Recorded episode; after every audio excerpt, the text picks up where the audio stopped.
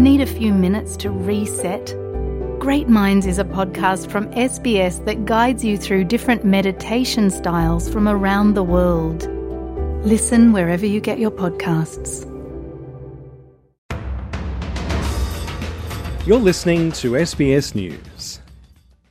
We often hear about new policies and programs that promise to improve the lives of Australians. But what about the issues that are too stigmatised and seem to be too taboo for policymakers to address? I'm Brooke Young, and this is the Too Hard Basket. In this episode, we dive into the topic of gaming disorders. As a relatively new area of research, there's not a whole lot known about this form of addiction. But with technology now such a central component of our lives, we're looking into what issues Australians face when it comes to a healthy relationship with internet gaming, and what measures need to be put in place to ensure a safe future online.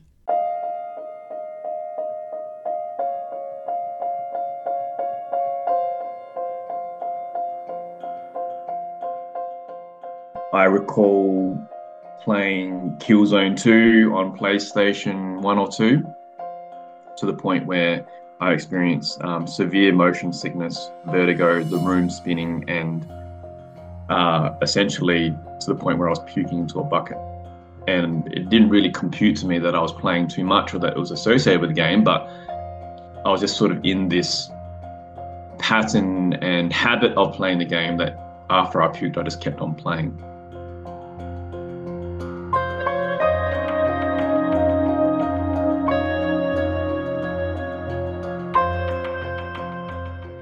Dr. Hugh Kim Lee has been drawn to internet gaming his entire life, both as personal recreation and in his profession as a clinician. But for years, he didn't recognise that his personal relationship with online gaming could be problematic. When he was training to become a doctor, he came across a young patient addicted to World of Warcraft. For me, the fascinating thing was their mental illness, which they were in hospital for separately, actually reflected their gameplay. And so that really gave me the motivation to become a psychiatrist. And I've been following this problem ever since. You know, went overseas to work in gaming addiction clinics in Asia, but never in my life did I really think, okay, I would ever get this problem myself. And yet, Dr. Lee found himself in that exact position. Around about 2017, um, I'd been playing Pokemon Go for at least a year, and I realized, hey, hang on a sec. I probably couldn't stop playing this game if I wanted to. And I put myself on a detox, you know, went on the um, support forums, committed myself to a 90 day detox, and I failed in the first week. It's just that addictive. Research into the realm of gaming disorders is still relatively new, with the World Health Organization only officially classifying it in 2020. It's characterized by impaired control over gaming having gaming take precedence over other interests and daily activities, and the continuation or escalation of gaming despite negative consequences. For diagnosis, this behaviour pattern must harm other important areas of one's life, like family, education, or work, for at least 12 months. Dr. Vasilios Stavropoulos is a senior lecturer and a research fellow at Victoria University and has received an ASC fellowship for gaming research. He says that relapsing and withdrawal symptoms are also part of the WHO gaming disorder criteria. Then we have relapses.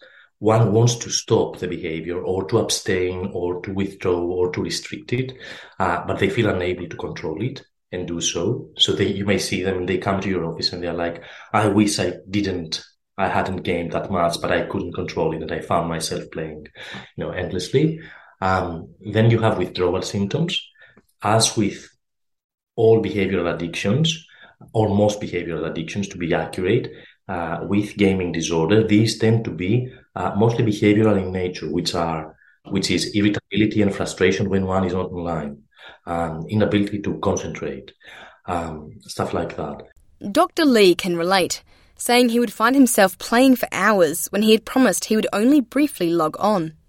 I was getting into this flow um, state, which is what psychologists describe as the optimal human experience is when time just goes by really fast and you lose all sense of time and space and all you can think about is what's happening in the game and um, the level of the challenge in the game is matched by your skill. So games are very good at getting people from being a beginner, getting them through the stages, and then getting to the point where they're playing at a high level and it's a really enjoyable experience. When it becomes to the point of a disorder, it's no longer enjoyable. It becomes a miserable experience. Dr. Stavropoulos says this flow state is one of the three qualities of a video game that make it so addictive.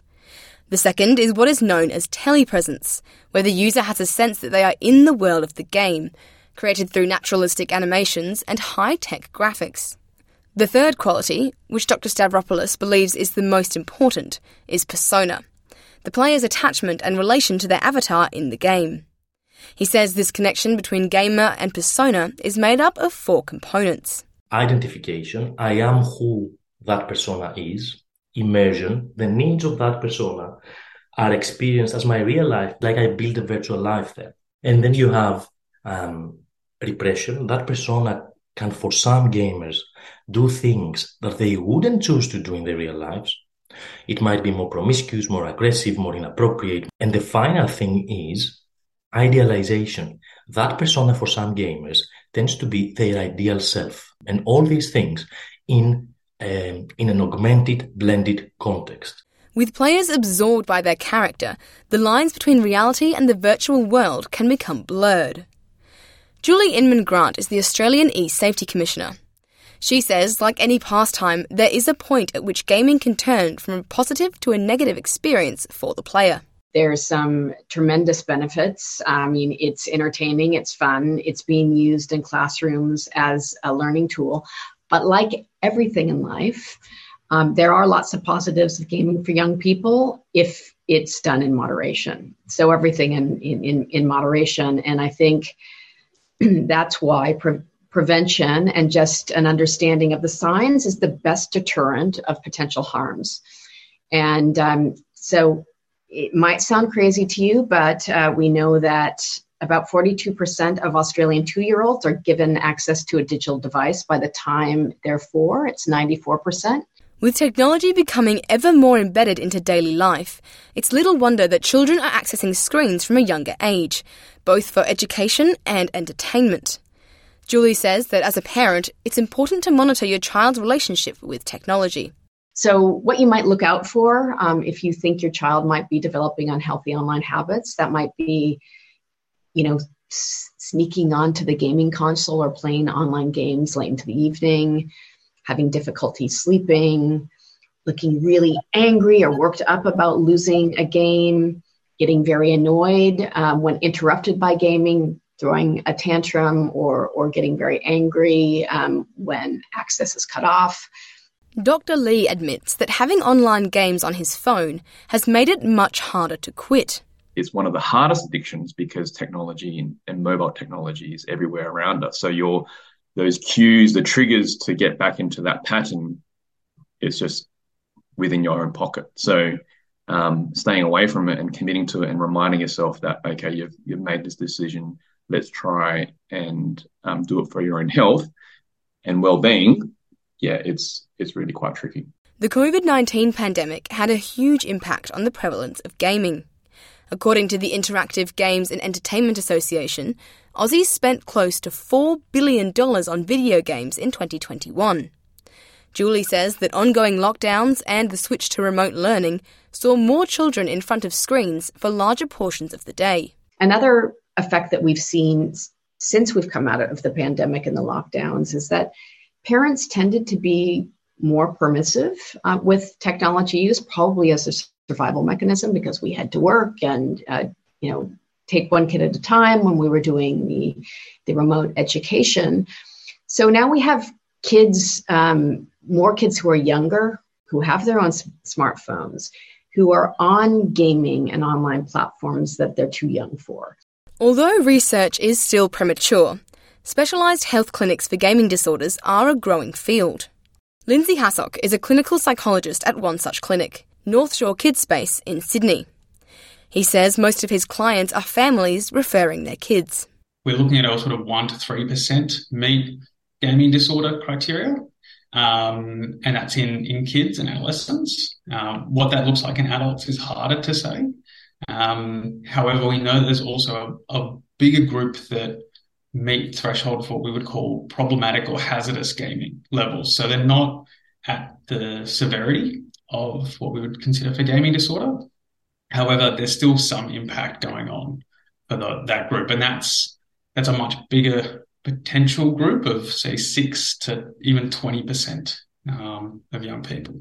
Cultural factors also play a role in the prevalence of gaming addiction. Lindsay says that much of the research on gaming disorders is coming out of Asian countries, and there is a reason for this. What we do know is that the prevalence rates are quite different. Um, so, for example, the prevalence prevalence rates in a lot of Asian countries are much higher um, than they are in some Western countries. Uh, so, uh, the, the, studies vary a lot, but you know, in some some Asian countries, it gets up to like you know 10, 15, 20 percent. Um, so that might reflect um, a whole bunch of possible things going on. Um, you know, the, the, embracing of, of screens and technology. Um, we know that in places like Japan, there's a lot of social stuff that as well. You know, there's um, I can't remember what the group's called, but um, there are like the shut-ins basically that never venture out. Um, this kind of cohort of people. So um, I think it can there can be cultural factors that also um, kind of uh, intersect um, with some of the, the heavy screen use. In 2021, China introduced a new law that said people under the age of 18 were only allowed to play video games between 8 and 9 pm on Fridays, weekends, and public holidays. Though these laws are difficult to police, e-safety commissioner Julie Inman Grant advises parents in Australia to set limits on their children's game use. At the outset, what we encourage every parent to do is set uh, parental controls, which might include screen time controls, which you know would automatically either shut off your your router on your internet or um, disable games on your phone or your device. Um, we also recommend that, um, particularly for younger kids, if they're playing on devices, uh, particularly gaming, that they do it in open areas of the home so you can observe them. Um, and, and that might even extend to not wearing headphones when they're playing games, uh, multiplayer games like Fortnite, where they're paired with 99 strangers. Um, and you know so you can actually see what they're they're, experiencing but you can also hear the language uh, you know online gaming um, tends to be very in the moment. Um, it's known for having uh, using bad language and toxic culture. She also notes that one of the main concerns coming out of the growing research is gaming's links to gambling. We don't fully yet understand problematic gaming and how it ties into various other factors and circumstances in a person's life. You know, why does some some person um, become addicted to gaming, and can online uh, gaming disorder lead to uh, more addictive or compulsive uh, online gambling, uh, and that is that is also a real fear. That when you're um, you know you're losing skins, you're buying skins, you're trading, um, you're trading different um, elements in an online gaming. Are are you sort of starting to um, feed or whet that appetite uh, for for online gambling? Dr. Lee says that given Australia's problematic relationship with gambling, this is an area that needs the attention of policymakers. While the federal government did have a Senate inquiry into whether they should ban loot boxes, the gambling mechanism within video games, they voted against it at the time. The Australian definition of gambling, um, winning a virtual item is not the same as winning money at the casino or on a poker machine because you can't trade it in for real life money to pay your bills.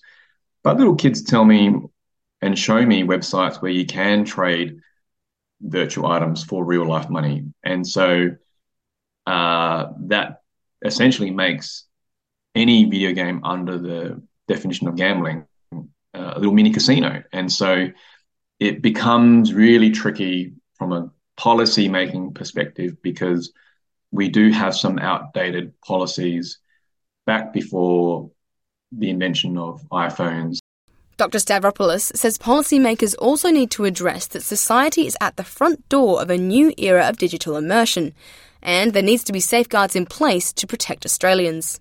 Now we are entering the metaverse era, which means gamified components, gamified ingredients are entering the social media world. Um, so Facebook is converting into metaverse where each one of us might have an avatar and we will interact in virtual spaces. And that's a game, that, that's gamification. So some of the attractive ingredients of the games are transferred into other extremely popular applications. Okay. Which means that a higher proportion of the population becomes vulnerable. And of course, the more gamification, the more the metaverse era comes in, the more vulnerable we will become. Industry experts like Lindsay from North Shore Kidspace say education and awareness is sorely needed to understand and act on the dangers of gaming addiction. But we need, I think, integrated education around these things in our in, in our schools um, from a young age, so that it's not just kids getting taught the same way we get taught how you know what's a healthy food diet, right? We should get taught what's a healthy screen diet, and then I think it's also about equipping parents with the skill set and the knowledge of how do you actually parent around screens and around gaming because these are concepts that just didn't used to exist. Dr. Lee now uses his own experience to help those grappling with gaming addictions as a specialised clinician and keynote speaker. There is support out there. There are hundreds of thousands of people going through what uh, you might be going through at home. Um, there are Reddit threads, threads such as um, um, Stop Gaming or Game Quitters that are free support out there. There are more professionals like myself offering telehealth appointments. All you need is a GP referral. Um, our understanding of the of the problem is growing. He says that sharing his story and raising awareness allows him to help others who may be too afraid to speak up about their unhealthy relationship with gaming. From my lived experience, it, does teach us a lesson that you can be the smartest person and have all the training, it can still happen to you. Um, these games are very, very powerful.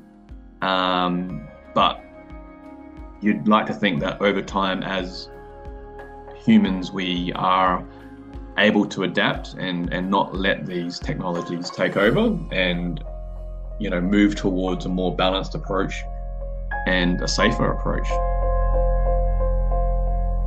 If you or someone you know is affected by a gaming disorder, help is available. The Kids Helpline can be reached on 1800 551 800 or call Lifeline on 131114. Brooke Young, SBS News.